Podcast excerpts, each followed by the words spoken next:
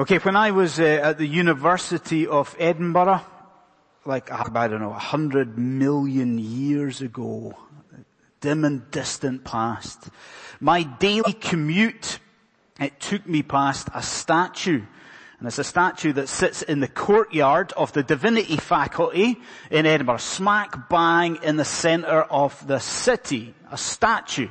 Now, what I want you to appreciate understand is that I paid this statue no attention whatsoever. Like despite the fact on a daily basis, for years, I walked past the statue, I paid it no attention, no heed. And you can maybe uh, understand that. There's me every day with my backpack on and my headphones in. and I'm not caring at all first thing in the morning about sculpture all I'm worried about is getting to class on time for a change not so I don't incur the lecturer's wrath also for the billionth uh, time. Okay? And pay any attention. In fact, it wasn't actually until the end of my studies in Edinburgh that I realized what this was. See, I came out uh, one morning, one afternoon, into the courtyard and I saw a group of tourists and they were all taking photos of this statue and they're all like having taken selfies of themselves with this statue. And so when they cleared off, I thought I better have a closer look to see what this is. And I couldn't believe what I discovered. Um, I went and have a look and this turns out this bearded figure on top of a plinth it was none other than Scotland's probably most famous reformer. This was a statue of John Knox.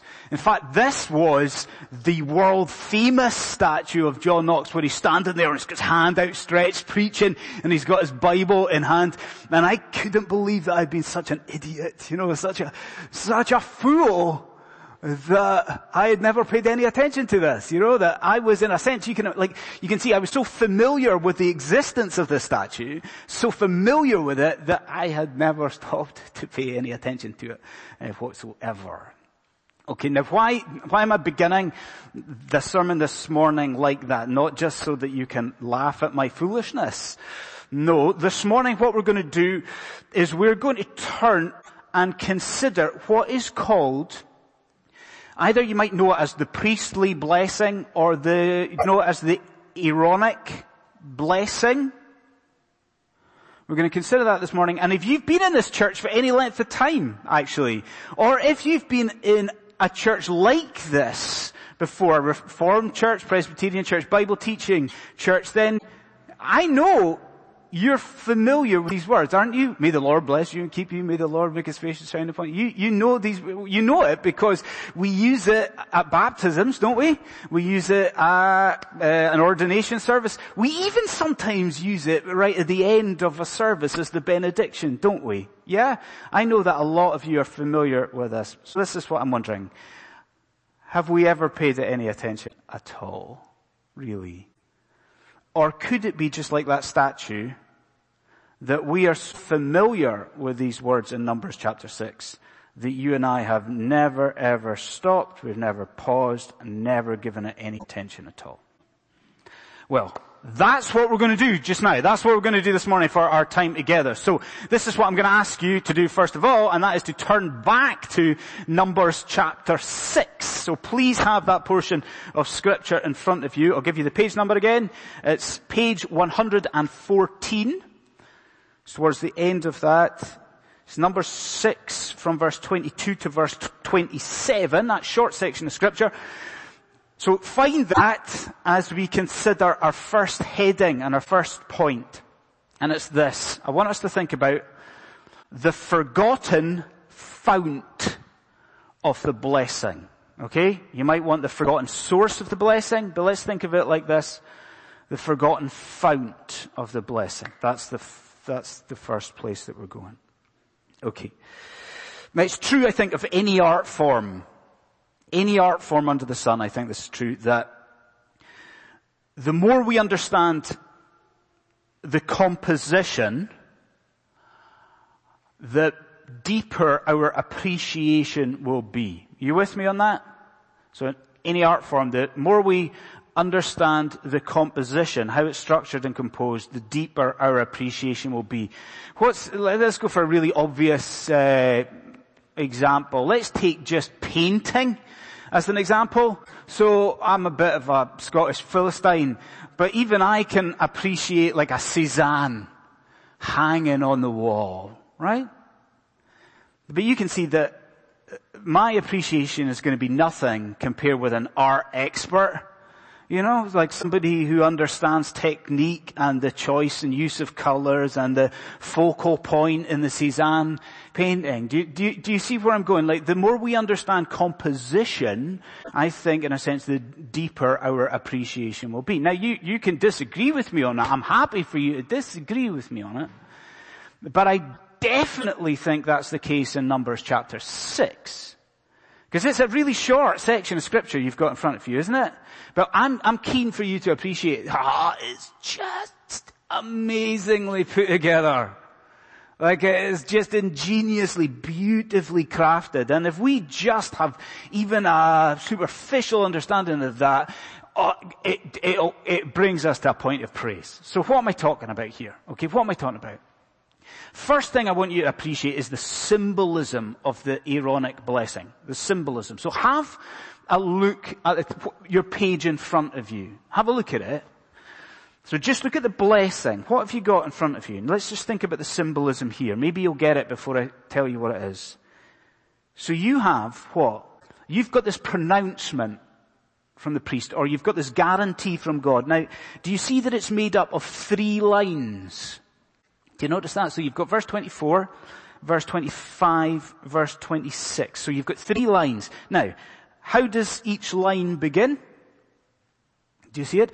You have the Lord is the subject of each of the three lines, but that's grammatically unnecessary, isn't it? It could just be the Lord and then He and He. But it's not structured like that. It's structured to emphasize this threefold pronouncement in the Lord's name. Anyone get the symbolism here? That threefold use of the Lord's name has been seen throughout the church as a clear reference to our triune God. Do you see? The Father as Lord. Son as Lord. Holy Spirit as Lord. Do you see? Symbolism, triune symbolism. Let's keep going with the idea of symbolism. Let's think about the number of words for a moment. So, boys and girls, you're in a hot seat at the moment, right? So you listen to me. You thought you did maths from Monday to Friday, right? Bad news. There's going to be maths on the Sunday as well. The heads go down, the eyes get rolled at the minister. Right, boys and girls, I want you to do the maths here, okay? So it's a simple sum. The rest of us can work with it. So in the Hebrew text, You've got one line with three words. Ready to do the math, boys and girls? One line of three words, then a line of five words, then a line of seven words. You doing the math? Maths? Three plus five plus seven? Ah, I'm not finished. Hang on. What did I just say to you? I said that the two of the names of the Lord are grammatically unnecessary. So you take those away, 3 plus 5 plus 7, take away those two words, how, what do you have? What's the number? I wonder if the rest of us get it. In this benediction that is to be pronounced not to the Nazarites, but to the whole of the Israelite camp. In the original Hebrew text you have 12 words. Do you see it? And this is a, a, a clear parallel, a clear reference to the whole of the Israelite camp. Twelve words in the twelve tribes of Israel. Do you see?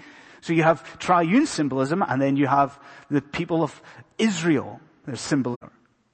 But okay. What else do we know about composition? We can see that this is beautifully crafted. What else do we know about composition? We also know this, do we not? That the Holy Spirit can use structure and composition in a portion of scripture to highlight a main point. Isn't that right? The Holy Spirit can use the structure, the composition to highlight a key theme. So I just want to just play a game for a moment. Stick with me on this. Let me just highlight one or two elements of this and you try and see if you can establish the main theme here or a key theme. Okay, one or two extra details to notice. Notice the brackets here. So look at verse, the start of verse 24. Look at the start of verse 24. What does it say? What does God say? He says, he underlines, the Lord bless you. And then how it ends in verse 27.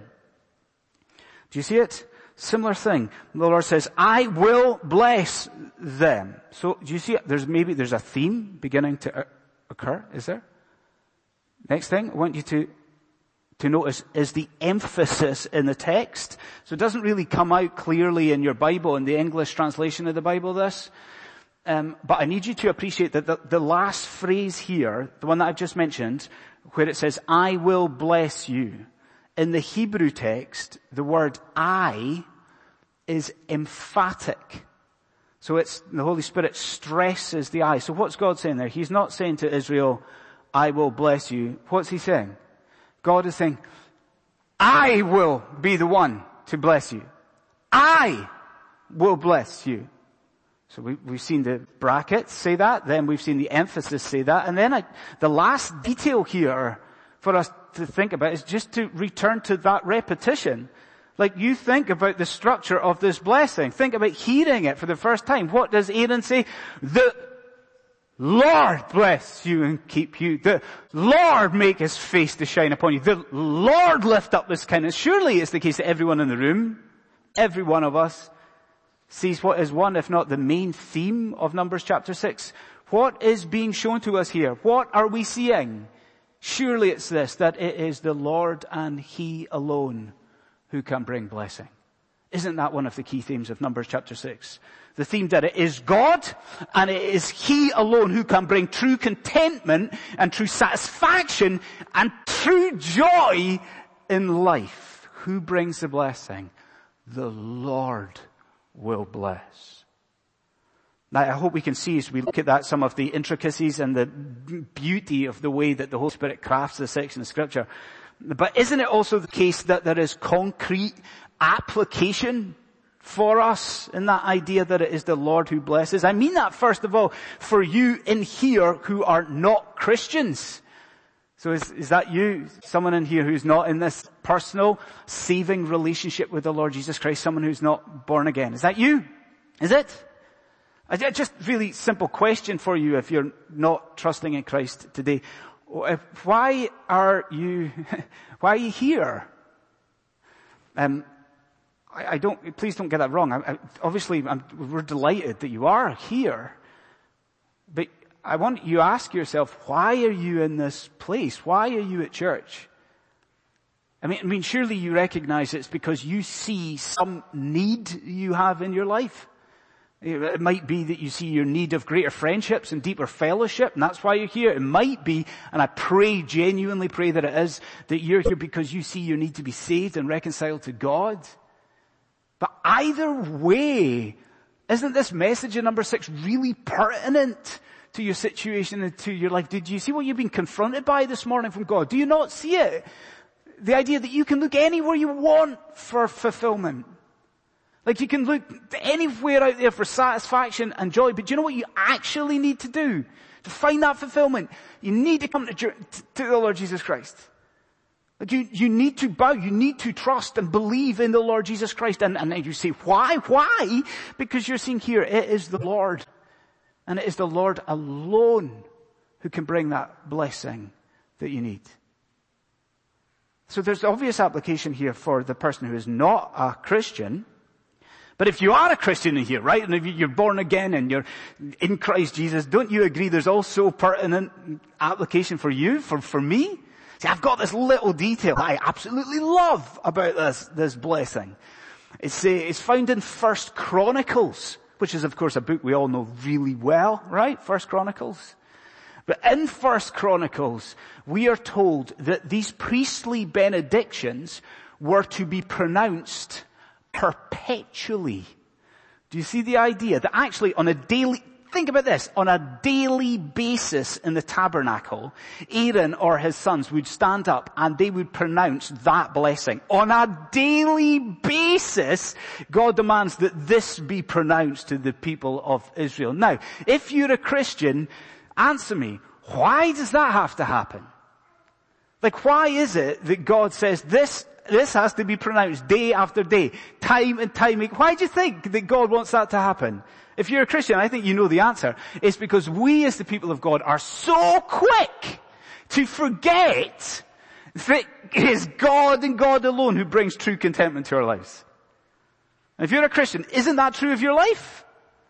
Think what we're like. We're saved, we're in Christ Jesus, and yet we're always, always looking to other things for true joy and true satisfaction. And so many of us in this place are looking to relationships for that sort of joy. Like so many at London City Presbyterian Church looking to a future marriage or a present marriage for that area of great satisfaction and fulfillment and joy. Guess what? That's the wrong place to look. And then there's lots of others in here and we are looking to our careers for that real satisfaction and joy. We're looking for recognition. With the promotion, advance, that's what's gonna fill my heart with joy. Guess what? Wrong place to look. And the rest of us, what we like, whether we like to admit it or not, we look into material things, aren't we? Like we're looking to the latest gadget, or we're looking to the bigger house, or we're looking to the faster car. We're thinking that's what's going to that's, that's the satisfaction, that's the fulfillment, that's the joy. And what does God do here? Yet again, what does God do? In nearly every single word, every single phrase in this benediction, God confronts you with the truth as a Christian, guess what? It is God and God alone who can bring you true and deep and proper satisfaction in life. And I think that should reset your compass as a Christian and my compass. Where should we look? We look to Jesus Christ. And why? What are we going to sing at the end of this service? Why do we look to Christ? He is the fount of every blessing. To my heart sings praise. So we see the forgotten fount of blessing. Second of all, uh, we see the escalating extent of the blessing. Okay, everyone got it? The escalating extent of the blessing. So everyone's with me. We've seen, no surprise, that God is the one from whom all blessings flow. The argument coming back at me, I reckon, is that we have to be a little bit more specific. So it's one thing to say, God is the one who brings blessing, but we want to know, don't we, what type of blessing is guaranteed in Numbers chapter 6. What's the actual content of this blessing? Do you see? You've all heard of the British band the British music group Mumford and Sons. Right? I'm not asking you to be fans of Mumford and Sons, but most of you at least have heard of Mumford and Sons. Yes? Okay. Now what is it that famously marks their music out from, from everything else? Isn't it true that Mumford and Sons are renowned for the big build-ups, the big sort of uh, crescendos that they have in their music? Isn't that what's famously said about them? The cynic could say that every song is the same. I didn't say that. This, you know, somebody might say that every, because how does, each song begins what? It's really quiet to start with. It's hardly anything. There's maybe just a voice and one guy with a guitar. What happens then? You know, if you know the music, suddenly the banjo comes in. Oh, there's a surprise. And uh, some more guitars and then the drums come in and then there's just this rhythmic, similar pattern and then there's this, build, this big development of noise and it keeps going and there's just this big massive crescendo towards the end. Right? Okay? Mumford and Sons? Fine. Need you to understand the whole seriousness. That's what you've got in front of you just now. Now do you see it? You can see it, can't you? That what you're dealing with is not just three separate lines of blessing in the Aaronic blessing. We've even just looked at it with the numbers. What did we say? A line of three words, five words, seven words. There's 15 consonants. Then the next blessing, there's 20 consonants. Then there's 25 consonants. Do you see the point? There is this big kind of growing build up in number six. There's this big escalation of blessing. This is what I want you to do. Surprisingly, I want you to look at it. So look at verse 24. Do you see how it begins softly? And it starts off and there is the promise to the people of Israel of protection from God. Look at it with me. Do you see the words? Think on the words. Think of it. Look at it. The Lord bless you and keep you. Does that ring bells with you? I mean, it should do. I mean, we've just sung Psalm 121, which is really just an exegete, an unpacking of that idea. We've just sung about the same idea. What's God promising there? He's promising to keep his people from evil. He's promising to keep his people safe. And come on, can you imagine hearing that in the camp? Think about what the people are just about to do. I mean, they're just about to travel the promised land, Canaan. And they're just about to go across really, really difficult terrain. They're just about to go into hostile enemy territory. And what does God say to them? God says, the Lord bless you and the Lord keep you. He promises them they're protected. You can imagine, right? But here's the thing, here's the thought. Does that crescendo, that increase, does it not just build up as we go in here? Because maybe if you're with me just now, you can imagine the confusion in the camp in Israel, can you? Because you think about what Adrian read earlier on. Do you remember? Do you remember the reading with the golden, these are the same people who have just, just shortly before they have worshipped the golden calf. These are the very same people who have rebelled against God like this, and you can imagine them in the camp, hearing from Aaron for the first time, scratching their heads, thinking, how can God promise to bless us? Like how can he even promise to protect us? You see them wondering? Look at the answer in verse 25. Because God now promises to make his face shine upon them and to be, what's the word? To make his face shine upon them and to be what? Do you see it? To be gracious to them. So that's the idea of a superior pouring out undeserved kindness on an inferior party. So do you see how the crescendo builds? It's not just protection, that's forgiveness. Do you see God is now promising to forgive their sin? Now, you're with me, are you? We see this is escalating and the noise is deafening blessing at this point. But I wonder this, friends, have you heard, let's change tact, have you heard of Tchaikovsky's 1812 overture? Have you? It's a far cry from Mumford and Sons, isn't it? Tchaikovsky 1812, the Americans in here know it surely because blank stares from my assistant minister here. It's the tune that's very often used at the 4th of July to end the celebrations on the 4th of July. Tchaikovsky 1812. Do we know it? Yeah. Or no? Okay. Do we know how it ends? Tchaikovsky's 1812 overture is the one that ends with cannon fire. If you're going to write a piece of music, eh, that's, that's how you go out, isn't it? So cannon fire, or if not cannon fire, fireworks, then it builds up from this beautiful string start all the way through to cannon fire. Come on.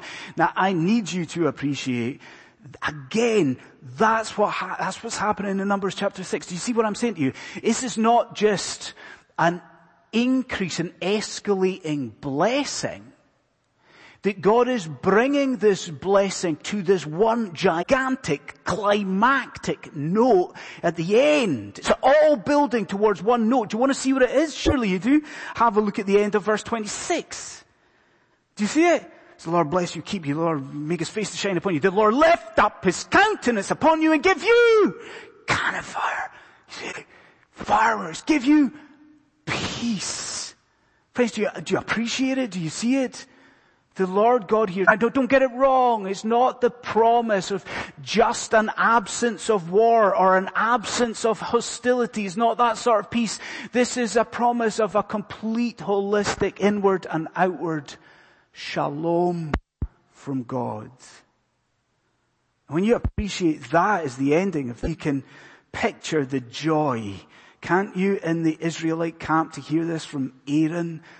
The Lord bless you and keep you through to peace. This is what I struggle with. This is what I wonder. Should these words right here, every time we hear them, whether it's in a baptism or the end of a service, should these words here not bring you as a Christian greater joy? I mean, these people, they saw it in types, didn't they? They saw it in foreshadows. We stand this side of Calvary, the right side of Calvary in a sense. And we can appreciate what God has done for us in Christ Jesus. What has Christ secured for you? You hear it? What has He done? The Lord bless you and keep you. Upon you this morning, Christian friends, is the protective hand of the Almighty God, now and forevermore. First Peter says this about you, that you are being, we are being guarded, guarded by God through faith for a salvation that is to be revealed. Lord bless you and he, keeps you. This is a guarantee of that. And what else is true of you and me? We have been saved. How, friends? By grace. Like this same undeserved favor from a superior has been lavished upon you and upon me. And where does it all to? What, where does it all build up to? What's the final dramatic, climactic word at the end? You and I have received the peace of Almighty God through the death and resurrection of the Lord Jesus Christ. You a sinner, me a sinner, we know today and we will know forevermore by the blood of the Lord Jesus Christ, the full, complete, the gospel shalom of God. Aren't you with me? Isn't the blessing uh, an amazing thing to hear? You are can of fire. You are fireworks. You are at peace with God. Forget Sons, right? Forget Tchaikovsky. Is number six not the greatest song we've ever heard? So we see the forgotten fount of blessing, then we see the escalating extent of blessing, and then the last thing this morning is we see the limitless love of the blessing, the limitless love of the blessing. Um, we've seen the source of the blessing, we've seen the scale of it. Um, I think there's a, a, really fascinating last detail um, to mention about this blessing, and it's this. It sounds strange, I'm sure, but please hear it that this blessing is both corporate and it is individual. Are you with me on that idea? It's both corporate and it's individual. Now what do I mean? Yes, it is to be announced. Do you notice this? So I'm saying to you that this blessing is corporate and individual. Get that. Listen to it. This is a blessing that is to be pronounced to the whole camp. So it's corporate. What I need you to understand and think about, even for yourself, is that each of the yous, the Lord bless you and keep you, that each of the yous in this portion of scripture are, are singular. Do you see the idea? So God is pronouncing this blessing to all of Israel, but each of these blessings are made to the individuals in the camp as well. Do you see that idea, both corporate and individual? Now, if you are with me and you just rest on that just for a second and you think about this fact, that this is a blessing that's not just made to London City Presbyterian Church. Not, not just, it's made to you individually. If you think about that, what's your abiding impression from Numbers chapter 6? All of these blessings made to you, a sinner, in Christ. What, what, is it not just now the impression that God must love you so much to, to give you these blessings? Isn't that it? To give you that personally? Do you see how much God must love you? If not, look, look at, look at the function of this blessing. Look at verse 27 here. Like, do, do you see verse 27? Like, what, what function does this blessing play? Do you see it? God says, this is how the people shall put their name on, upon them, eh, put his name upon them. Now you see that, do you? Like we've all driven past a field of sheep and we all know how it is that a farmer marks the sheep as belonging to him. Have we all done that? You've seen the sheep and they'll have a blue mark on their fleece or a red mark on the fleece. Or you drive past cattle, right? And they're branded with a special mark. Did you see it? Do you see, how is it that God marks you? How does he mark us as belonging to him? Do you see it? Is it with ink? Is it with branding? God marks us as his by blessing our lives spiritually, what love he marks you as his by blessing you. If you're still not convinced that God loves you greatly, work up, look at verse 26. Look at the attention he gives you. You must have thought this was a strange expression, did you? God lifts up his countenance upon you. Does that sound strange to you? Lift up a countenance?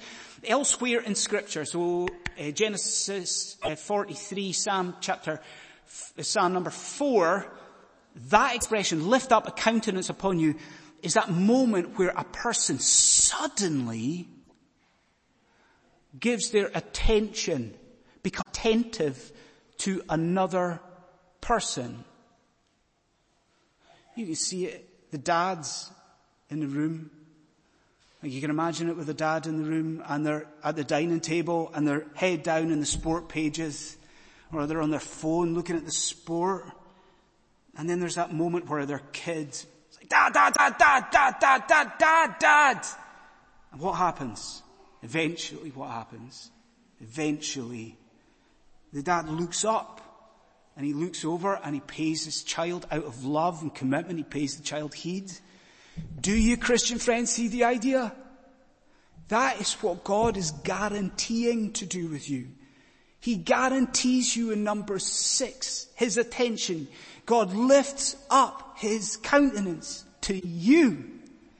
And again, if you're still not convinced that God loves you, lastly, look at verse 25, because everyone in the room knows this expression, don't you? Because God says that He will make His face shine upon you. Make His face shine upon you. What does that mean? Well, everyone's seen the, the YouTube videos, the reunion videos on YouTube. You have, haven't you? You know, when a dad who's in military service He's been away in Afghanistan or somewhere and he comes back after many, many, many months and he's going to be reunited with his kid. And they set it up in the YouTube videos, don't they? Don't they? Where the kid doesn't know anything about it and the kid's maybe at school and the dad's hiding in the wings. But what happens? Not seen his kid for months, maybe even a year. What happens? Even if the kid doesn't see him, what happens when the dad sees through the curtain and sees his kid for the first time? You know what happens, right? Don't you? His face lights up. Doesn't it? His face begins to begins to glow, and now you see it, don't you? Isn't it incredible? That's what happens with God. This is an expression of divine delight in His people. What does God promise? He makes His face to shine upon you. Friends, surely in Numbers chapter 6, if you're a Christian, if you are in Christ, surely you see that God loves you. But maybe it's the case that you are in the pits today Maybe you are in deep despair as a Christian and maybe you're thinking, no, I cannot see that God loves me. I will end with this. One last place you must look as a Christian to see how much God loves you. Where do you look? You look to the cross. And if you look there, I need you to appreciate what happens at Golgotha. What happens at the cross? Do you know what God has done? God has taken Numbers chapter 6 at the cross and it has been for you completely reversed and inverted upon his son for you. Let me ask you this. At Calvary, did the Father bless and keep his son? And you look to me and you say, no, there the Lord Jesus Christ was cursed and left. And I ask you, uh, there at Calvary, did the Lord lift up his countenance upon the Lord Jesus Christ and give him peace? And you say, no, surely at the cross, what happened? That there was conflict, not peace. There was wrath. And then the last one is the most obvious one, isn't it? I ask you at the cross, did the Lord make his face, did the Father make his face shine upon his Son?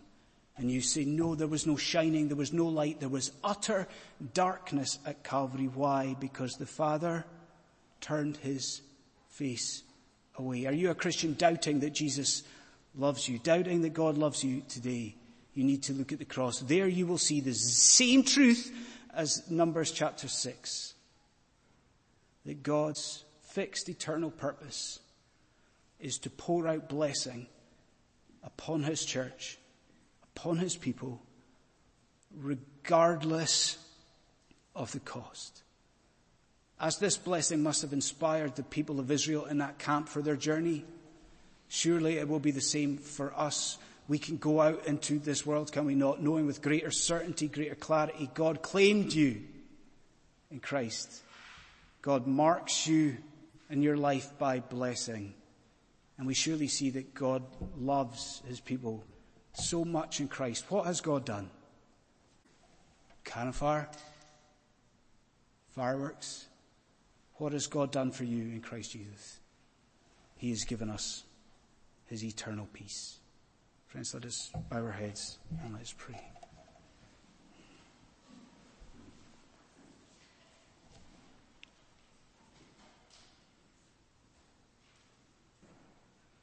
Gracious Father, we do thank you for your fixed eternal purpose to bless your people. We thank you for what you've done uh, for us uh, by your uh, grace. We do thank you that you pour out blessing upon us. We thank you that this is a guarantee of your gracious and merciful work. And we do pray, Lord, keep us humble and that you would work in us for your glory. We pray in Christ's name. Amen.